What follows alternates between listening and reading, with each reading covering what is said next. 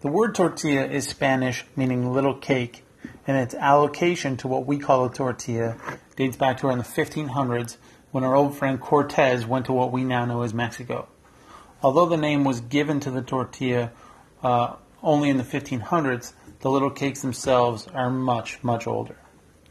I'm Chef Ben, this is Food in 5, and today we're looking at a brief history of tortillas. The reason the Spanish called the tortilla a tortilla was because it resembled something they had back home.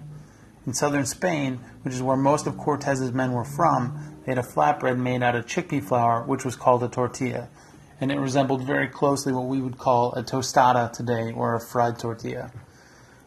Uh, now, there was a friar uh, and a monk whose name I'm going to completely destroy, but it was uh, Bernardino de Sahagún. Known as, he was known as the first anthropologist due to his 50 plus year study of Aztec culture and noted that Aztecs didn't only use corn in their tortillas, but they also used squash and amaranth. They even used turkey eggs and honey as flavorings. And the tortillas they made then were made in much the same way as they are made now. And in, in current southern Mexico, they still make them the same way. Uh, first, corn is soaked in a lime mixture, which makes the corn more digestible and makes the ingrained nutrients more accessible. And then the corn is ground, formed into flat cakes, and cooked on a hot surface known as a comal. Uh, the soaking of the corn in a lime mixture, like wood ash, is actually a pretty big deal in the development of the Mayans and the Aztecs. This allowed them to access nutrients in the corn that they otherwise would not have been able to extract during digestion. Somehow they figured this out thousands of thousands of years ago, and it must have had something to do with the growth of their culture. I mean, your largest food source, if you can't digest the nutrients out of it, you're not going to go very far.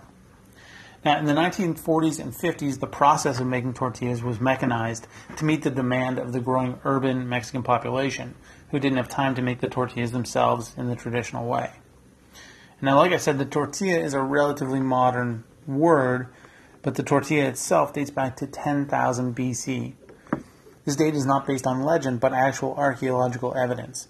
Of course, there is Mayan legend that states that a peasant invented the tortilla for his hungry king in ancient times.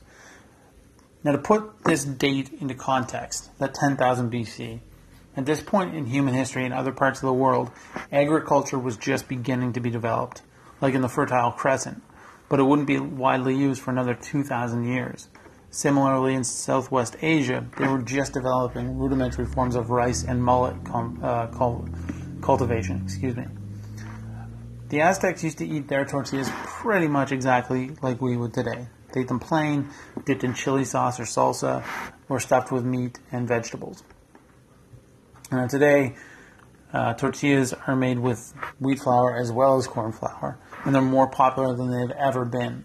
And in fact, in the U.S., they've actually beaten out both bagels and muffins to take the number two spot of uh, bread products sold. So they're the number two bread product sold in the U.S.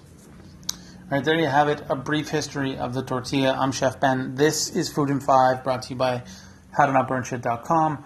You can follow me on Instagram and Twitter at Chef Ben Kelly. You can also check me out on Facebook at Ben Kelly Cooks. Uh, like and subscribe to this podcast, and if you do like it, please tell your friends about it. I hope that you have a fantastic Thursday, and I'll be back tomorrow with another great episode. See you then.